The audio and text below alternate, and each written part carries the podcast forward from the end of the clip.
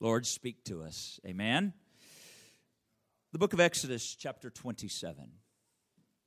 If you're a guest here today, thank you for being with us. Thank you for choosing to worship Him with us. It's an honor to worship together, and we're honored that you're here. We pray that the Spirit of the Lord and the Word of the Lord would speak to your life. Exodus 27 and verse 20. And you shall command the children of Israel that they bring you pure oil olive beaten for the light to cause the lamp to burn always. Everybody say, pure oil olive. Beaten for the light. Got it? All right, go with me. Flip over there to the book of Leviticus. Chapter 24. Leviticus 24, verse number 2.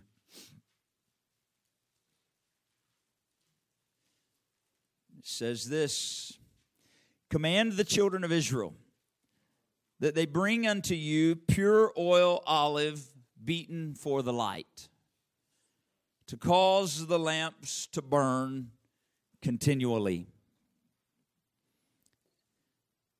Everybody say, cause the lamps to burn continually.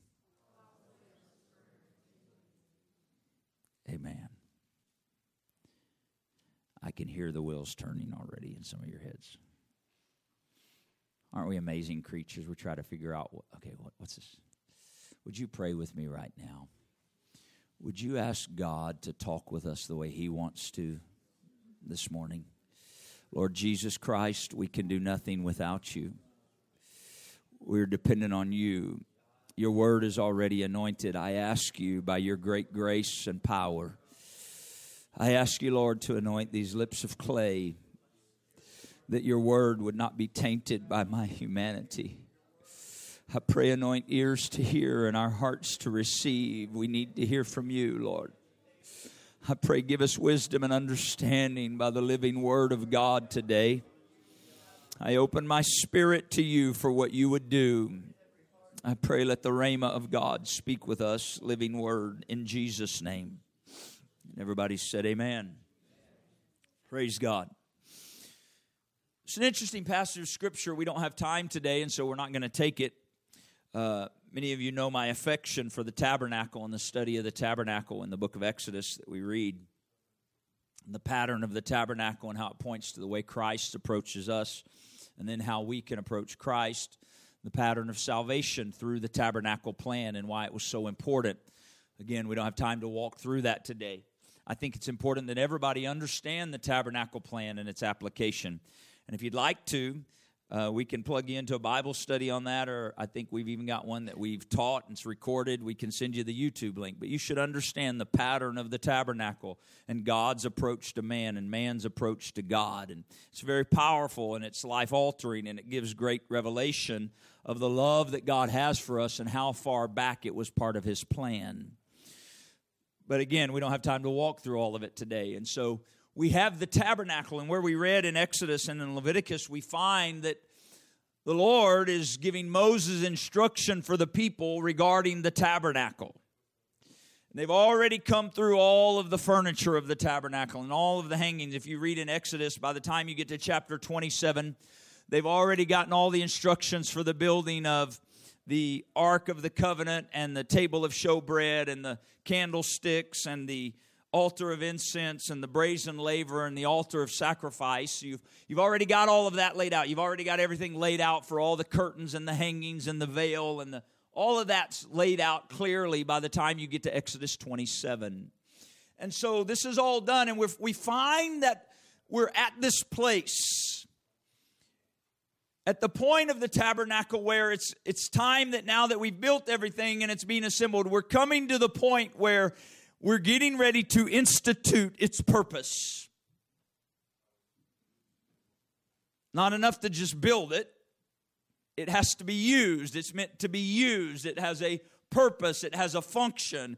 But until this point, it hasn't been used. It's just been getting set up and prepared. But now we're getting ready. And that's where we find this verse that we read in chapter 27, verse 20, and then in Leviticus, the second verse of chapter number 24. And we see this instruction from the Lord. And you and I could study the tabernacle, and it is so full of types and shadows, or what we may call symbolism, but it's Old Testament understanding that points to New Testament revelation.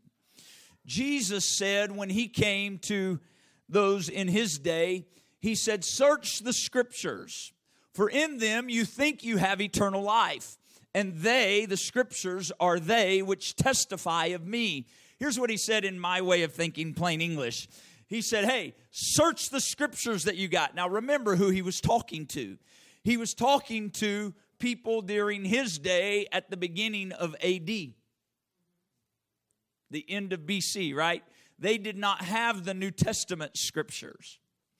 All that they had was the Old Testament scriptures. And so he was telling them, Search the Old Testament scriptures. In those is where you think you have life. They thought that they could follow the law and have life. But he said, What you don't understand, and this is why you need to search the scriptures, all of that Old Testament, if you'll search it, you'll find that it points to me. It testifies about me. It speaks about me. Search the scriptures, he told them. And so we see in the Old Testament scripture an understanding that we don't get just by reading the New Testament. But we also search the Old Testament and we realize how great and divine and perfect God's plan is for us. That He would take the time thousands of years before to begin putting things in place so that when He stepped on the scene, everyone should have realized Him. You with me?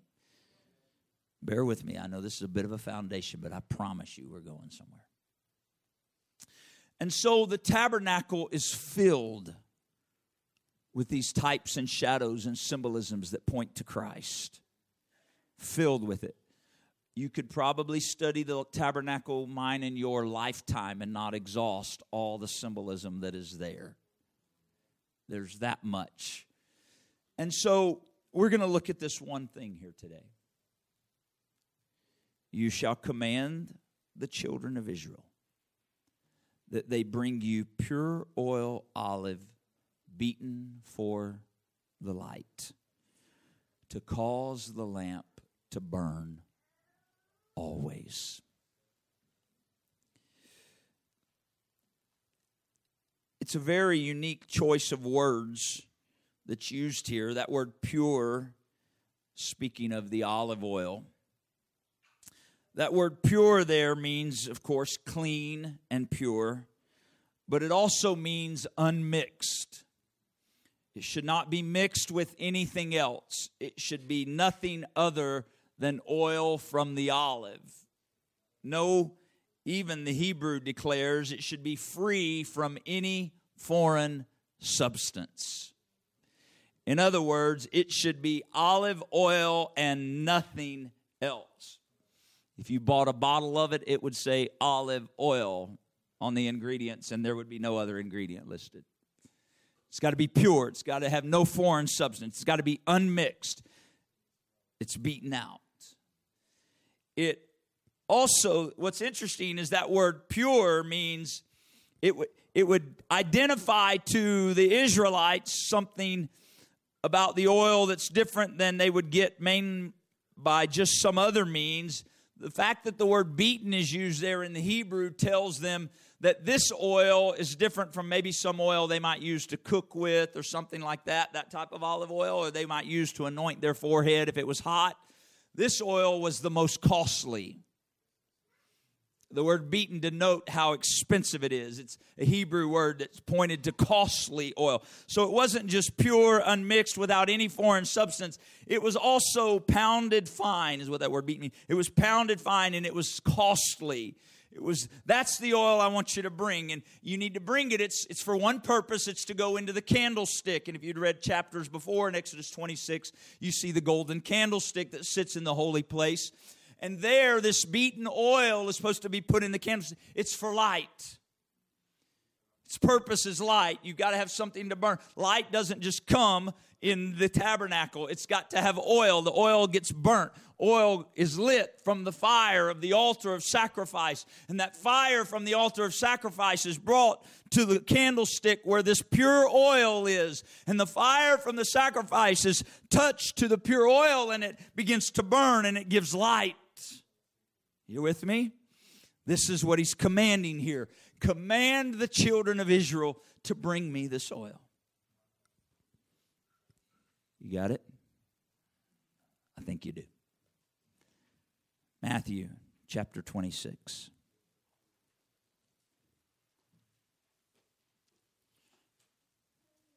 Matthew chapter 26.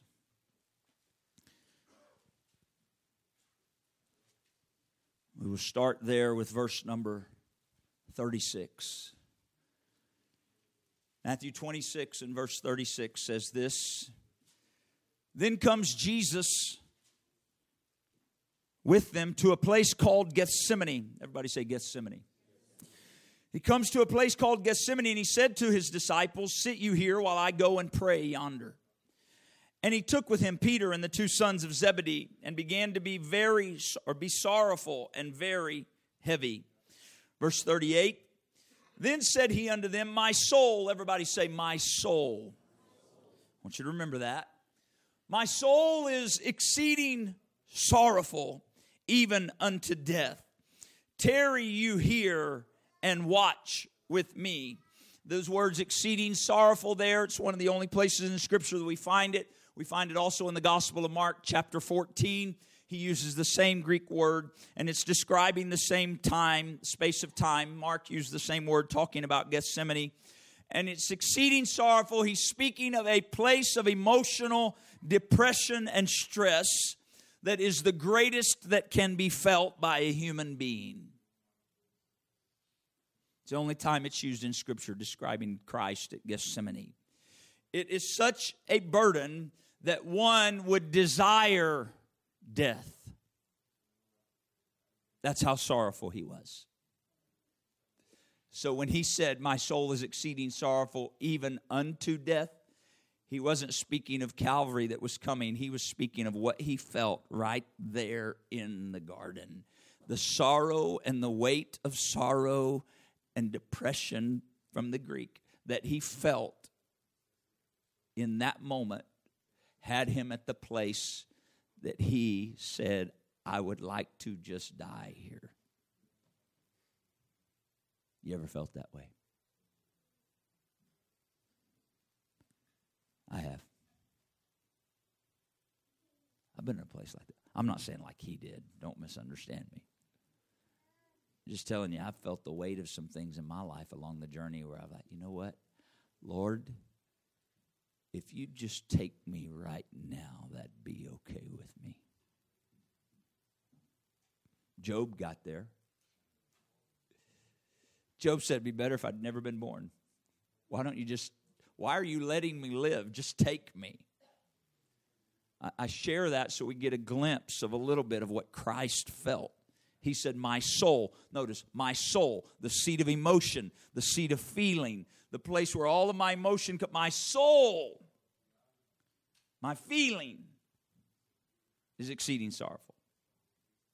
All right? 39. He went a little further and he fell on his face and he prayed and we know this prayer, but please hear it with our spirit today. Oh, my Father, if it be possible, let this cup pass from me. Nevertheless, not as I will, but as you will. We sang that song today. I didn't know we were going to sing that song. Thank you, Brother Ethan, for flowing in the Holy Ghost. If it be possible, let this cup pass from me. Nevertheless, not as I will, but as you will. Verse 40. He comes to the disciples, he finds them asleep. He says to Peter, What? Could you not watch with me one hour? Verse 41 Watch and pray that you enter not into temptation. The Spirit, everybody say the Spirit.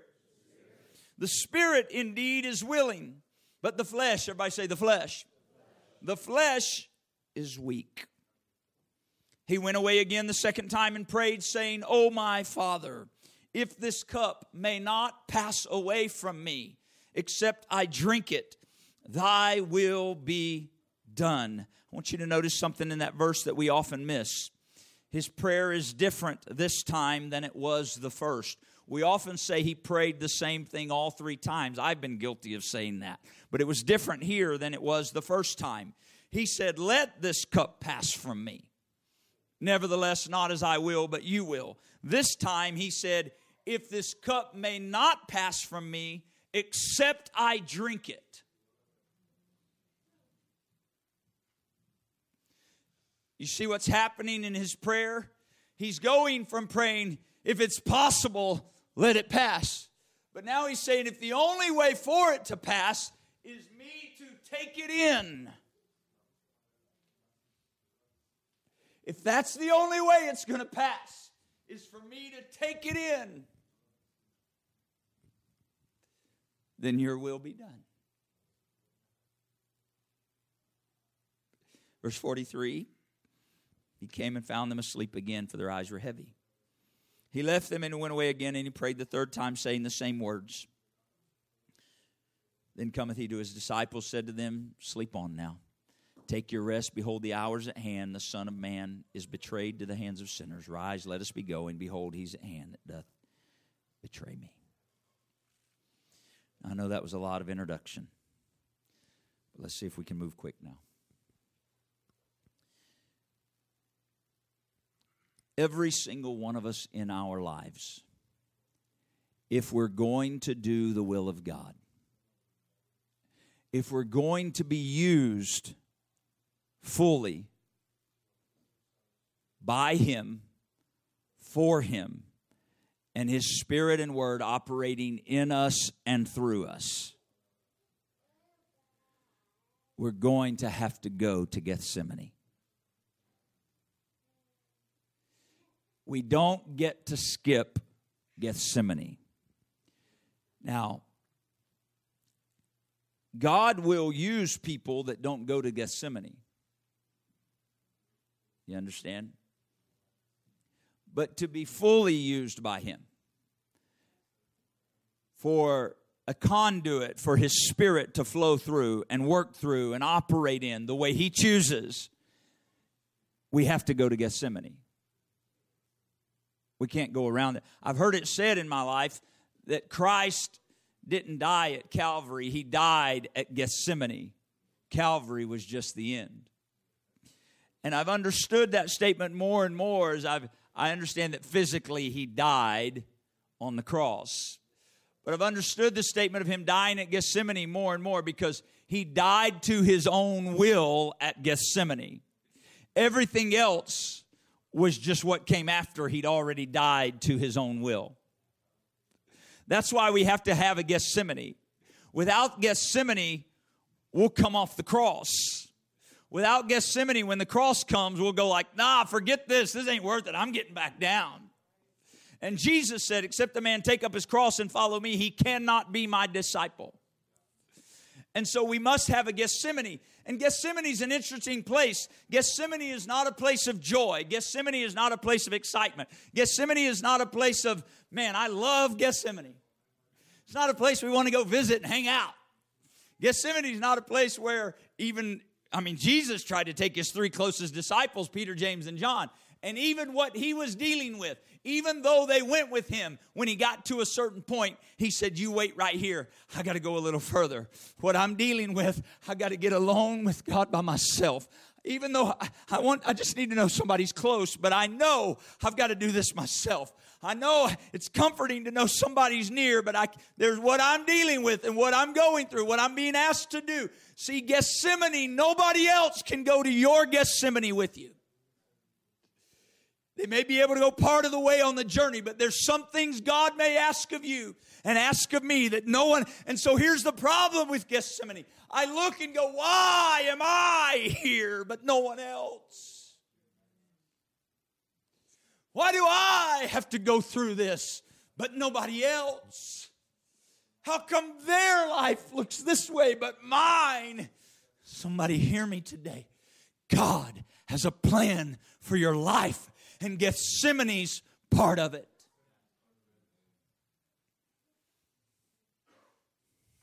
Pray with me for a moment right now. We got to pray before we go any further.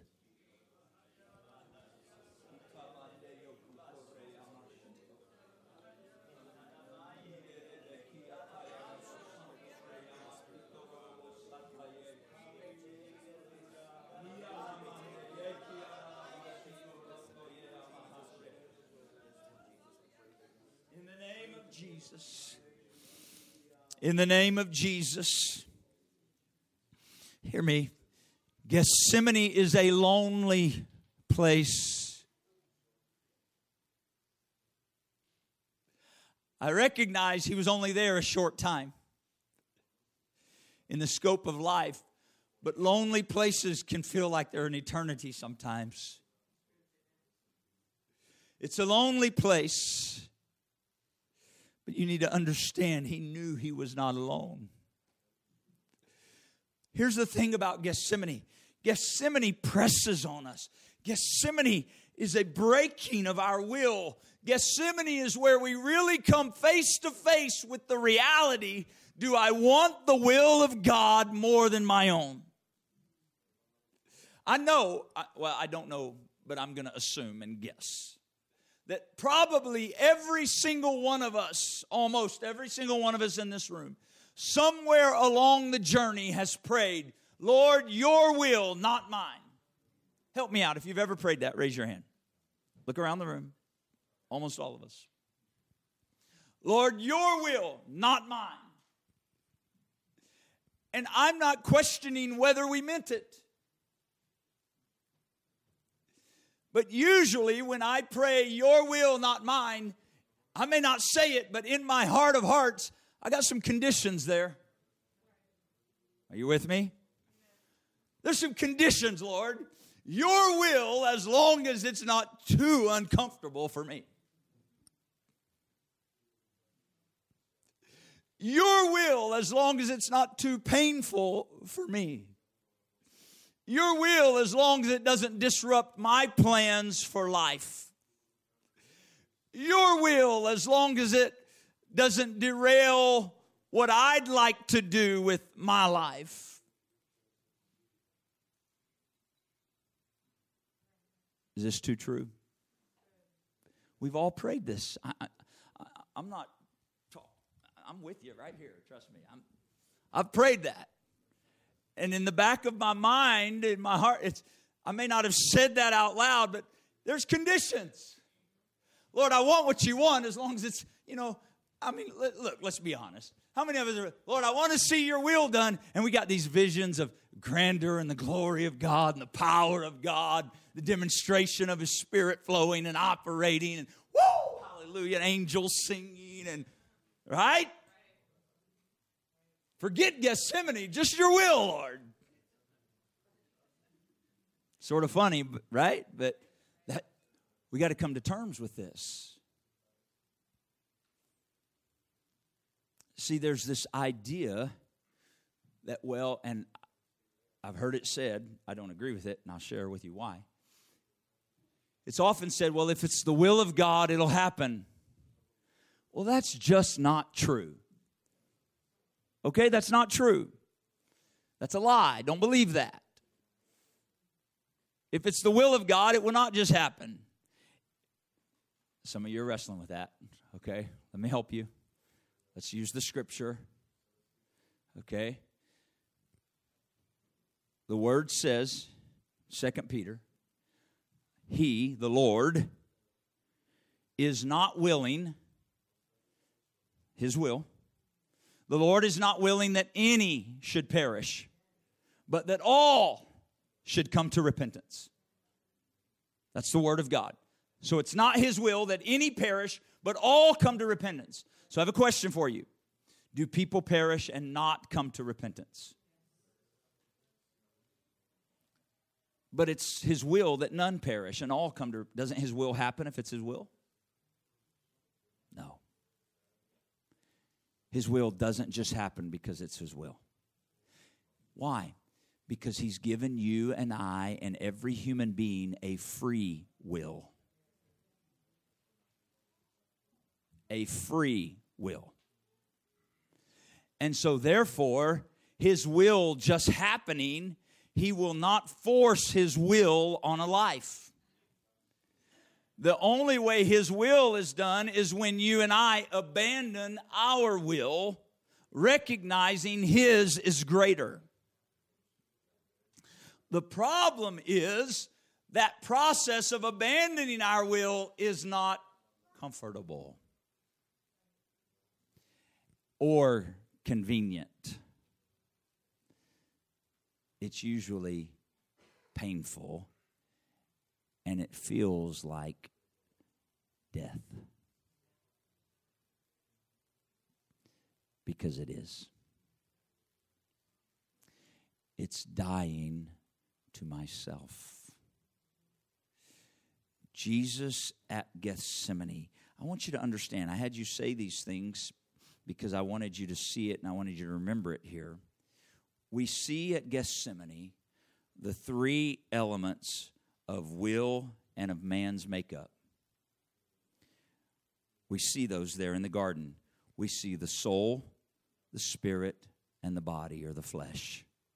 Notice he said, My soul, feeling, seat of emotions, is exceeding sorrowful. The spirit is willing, the flesh is weak. All three elements of the man, Christ Jesus, all three elements of your and my makeup, body, soul, and spirit, come into place at Gethsemane. Our emotions get torn between the will of the Spirit and the will of our flesh. What the Spirit would desire versus what our flesh is satisfied by. And that's this war in our members, is what Paul called it. And so our soul is caught in this place. When you and I go to and go through Gethsemane, I promise you, every part of your being, body, soul, and spirit, is going to have to come to terms. Either I'm going to go the way of my flesh, which is weak, or I'm going to go the way of the Spirit, which is willing, and I've got to settle it at Gethsemane. Either I want the will of God or I want my own will. And I'll come to terms with the fact the only way to see the will of God done is to embrace Gethsemane. I have to take it into myself. I have to have it let its work. But I got to understand because we know the rest of the story. Gethsemane's not the end, it's only the beginning. It's only the beginning. You understand, when he died to himself, the realization of the fullness of his purpose for coming was truly set in motion. He could then go to Calvary and fulfill the will of the Father, thereby saving a world from its sins that would receive the atoning sacrifice. But he had to come to an end of self at Garden of Gethsemane. It's an interesting word that's used when he comes to his disciples in verse 41, he says to them, Watch and pray that you enter not into temptation. That word temptation there doesn't just mean what you and I would think, like, oh, they're tempted. That word temptation there literally means the condition of things. So that you don't enter into the condition of things or into a mental state by which we are enticed to sin or to lapse or walk away from the faith and from holiness. When you're at Gethsemane, he's telling them, you got to watch and pray because otherwise, this place called Gethsemane, this place of pressing on you, what's going to happen is you'll be tempted to walk away. You'll be tempted not just to walk away from Gethsemane, you'll be tempted to walk away from the faith. I know what the word of the Lord is saying here today. And I know because if we've lived any length of time for God at all, we face this in some way or as like, man, Lord, I don't know if this is all worth it or not. If living for you feel right, this is the deception. If living for you feels like this, I think I want to go a different way. Not understanding there's something beyond Gethsemane. There's something beyond. It's part of his process to bring us to an end of ourself. It's a crushing that takes place. But what happens is our human, and this is why the soul, the spirit, and the body, understanding that all those elements are at play, matter, and why we must stay in tune with the Spirit of God and His will, if that's truly what we want to see done. Otherwise, our flesh is going to go, hold on, look at the condition of things. My mind's getting bombarded by all this. Why am I enduring this if I'm following after you, Lord? I want your, man, I got to get out of this. And that word temptation means that I get enticed to leave the faith or at a minimum, leave holiness, which is separation unto God. Let me ask you a question. Don't raise your hand because I probably know the answer anyway because you're human like I am. How many of you have ever, uh, maybe you can raise your hand, it'd be okay. How many of you have ever been going through like a really tough time where you feel like you're just getting pressed on and weighted on, and you're like, man, you know what? I, just need to go shopping. Now, my hand's not up. I don't feel that way, but Brother Jerry's, uh, no, no, real, ser- honestly, raise your hand. You ever, like, I just need to go shopping, right? Okay, put your hand down. How many ever, like, you're going through something, like, like this, just this pressing, this weight, you're like, man, I just need to go eat. Yeah, that's where my hand's at, right? I just, I need to eat something. Right? Okay? What is that? What is that? I need to do something to satisfy my flesh. I, I, I got to do something to make my flesh feel better. You can't tell me like going shopping and, and going and finding all these snacks and foods to eat is the spirit. You with me? No, we need to see that so we understand this correlation here. Right? This is what happens. Our this is body, soul, and spirit. And so, especially why you find somebody that's battling depression, a heavy weight of depression. And again, the Greek word that was used the way Christ felt, he just depression is when it feels like there's no hope. That's what Gethsemane can feel like. There's no hope. But we know the rest of the story. The Lord is wanting to help somebody today. There's hope. Your Gethsemane is not permanent, but it's purposeful. It's not permanent, but it's purposeful. It's purposeful. And so don't leave the faith. What happens at Gethsemane? I'll tell you what happens. I think I'm just going to separate myself a little bit. I, I, just don't want to be around people right now. I just don't. Brother Martin was talking about connecting. I don't want to be connected to the body right now. I don't. Want, I just want to get by.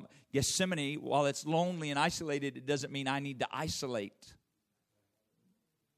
No one can relate to where I am, but it doesn't mean I need to get away from everybody and not try to stay connected. That's the deception of the adversary. Okay, this is what Jesus was saying when he said, Watch and pray that you enter temptation. At Gethsemane, there is this temptation to pull away. There's this temptation to separate, even, and you don't realize separating from the body is separating from God, the separate body of Christ. And so there's this temptation at Gethsemane to separate. And then before you know it, you separate not just from the Lord, you separate to sin. And then you're leaving the faith. And he said, This happens at Gethsemane. We have it in the Word of God. This comes when, and Gethsemane is serving God's purpose, but the adversary seeks to use it. If I can destroy them here, I can keep them from the fulfillment that comes beyond Gethsemane. Someone hear me. There's a place beyond Gethsemane where God is glorified in your life and mine. Don't leave, don't quit, don't walk. Trust Him, He's there and He knows what He's doing. It's got a purpose. Watch. I know you guys are still going, why do we read Exodus and Leviticus? Here's why. Gethsemane means oil press. Oil press. Gethsemane was an olive vineyard. It was a garden filled with olive trees. And so Gethsemane was called the oil press. Gethsemane is where the olives were crushed. They were beaten and pressed to make the oil. Gethsemane's the place where pure oil, olive beaten, is produced. Gethsemane's the place where there's nothing foreign mixed in. Anything foreign is strained or pressed out. Any substance that's not of Him is removed and pressed away, and there's only pure oil, olive. And the oil that comes from Gethsemane is costly. See, that's why many won't go. It's not without cost. Gethsemane is the oil press. And if you and I, I'm praying that somehow God is getting this into our spirits. If you and I will allow Gethsemane to have its work, there is pure olive oil that will be pressed out of your pain, that will be used with clear and divine purpose. And the purpose is simple that the light would burn always. That the light would burn always. Hear me, it won't happen without Gethsemane. I'm sorry. I mean, I really am. I, there's no joy out of watching someone go through stuff. You understand? Can I just be real with you? There's days I'm here when it's empty. And some, now, because we, if you don't get here in time, you don't get your pew, right? I know you have your place you sit. But still, yet, you, many of you, you have your place that you sit, right? We're creatures of habit. And that's okay. There's times I'm here when nobody's here. And you'll be on my heart or my mind, and I'll go to the place you sit. And I feel the weight of your olive press. I really do. Oh, maybe not completely. I'm not going through what you're going through. But I don't know, maybe it's silly, but me sitting in your pew, if you will, just talking to the Lord while I'm sitting there, I seem to somehow identify in some way with the press that's on your life. And there's a part of me that's as human as you, a large part of me. That when I'm talking to the Lord about it, what I want to do is I, I want to pray you out of it. Does that make sense? I do. There's no joy in watching somebody be crushed. That's what an oil press does, you understand. It crushes the olive. It seems like, why would you, what do you do with the olive? It's all about the oil. Somebody hear me. It's all about the oil. And sometimes the Lord lets me pray for your circumstances to change. And sometimes He doesn't.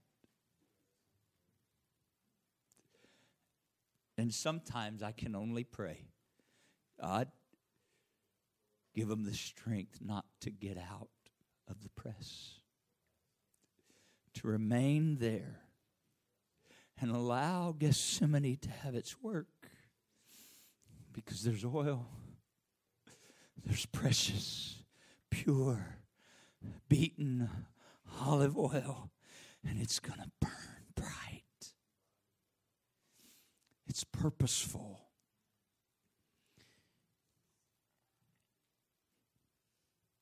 Purposeful. Watch. I'll hurry and finish. Matthew chapter 5. Matthew chapter 5.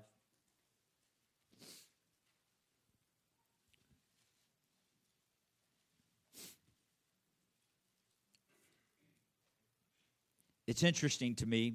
We won't read it today for sake of time. Obviously, we were reading about Gethsemane in Matthew 26. You could go back to Matthew 25, the chapter before, which, by the way, was just two days before Gethsemane. We know that from reading the scripture that Matthew 25 was just a couple of days before Gethsemane. It was just two days before that Jesus was sharing the story of the ten virgins five wise, five foolish. And the bridegroom came, and the foolish ones were out of oil and they didn't enter in. Matthew 5, verse 14. You are the light of the world. Isn't that wonderful? You are the light of the world. Anybody want to be the light of the world? Yep. Look at your neighbor and say, Light takes oil.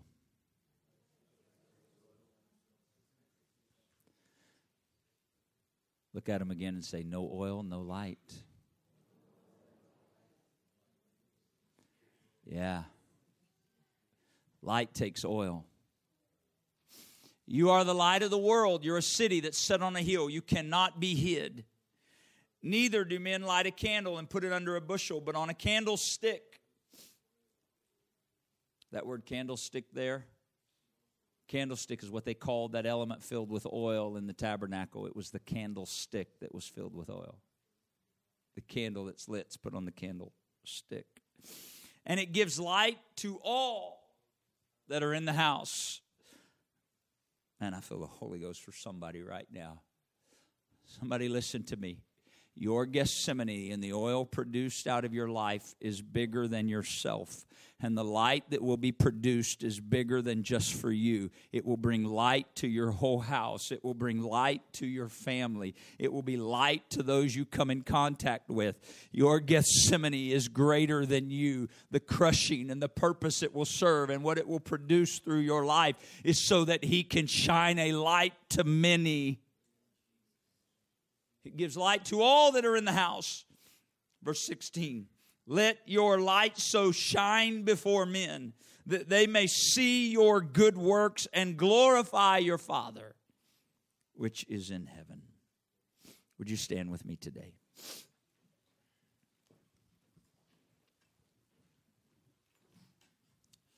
In Jesus' name, I'm opening this altar to you. I've shared with you what I believe God has given me to share with you.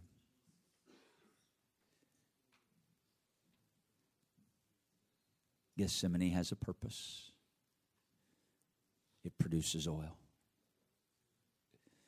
And oil is needful for light. And for us to truly be the light of the world, Gethsemane is the only way. For him to be glorified, Gethsemane is the only way. Would you find a place of prayer today and talk with the Lord?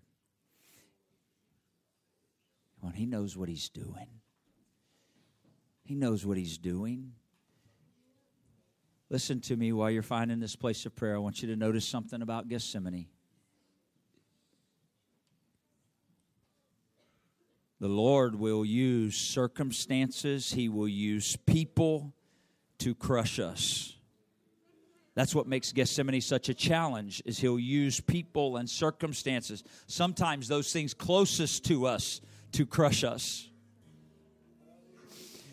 But here's what you have to know about Gethsemane. We see more of Jesus' humanity at Gethsemane than any other place in Scripture. Gethsemane is the only place where we find that Jesus wrestled with his human will.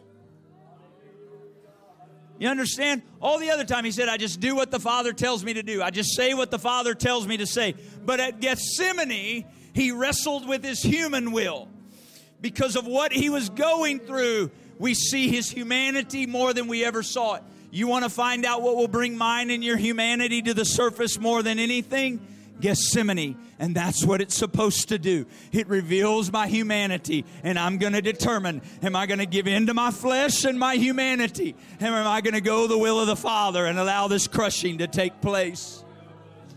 Because my humanity wants to rise up when I'm being crushed. My humanity wants to strike out at those that He's using to crush me. My humanity wants to prove my rightness and my innocence when I'm being pressed at Gethsemane but Gethsemane has a purpose. Embrace it. Lord, I'll take it in. Let it have its work in me. The oil is more important than me living. The oil is more important.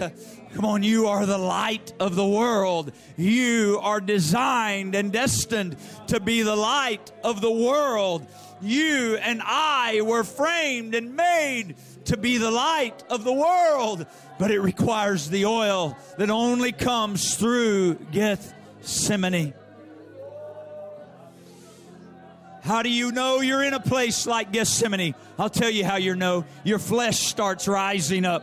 Your humanity starts revealing itself. Those things that you were keeping under the surface, when you start getting pressed, they come to the surface. And you're either going to give in to your humanity or you're going to yield to the will of the Father. The flesh is weak, but the spirit's willing. Jesus, do the work. Jesus, do the work. Jesus, do the work. Come on, the end result, the end result is oil and light. The end result is what you and I have been praying for. Come on, it's what we've been praying for. God, work through me, shine through me, flow through me, Use me. He's saying, okay, this is my process. And He's trying to give us a little understanding today so we don't become bitter. He's given us some understanding today so we don't become wounded in our spirit. He's given us understanding today so we recognize He's not punishing me, He loves me and He wants to use me.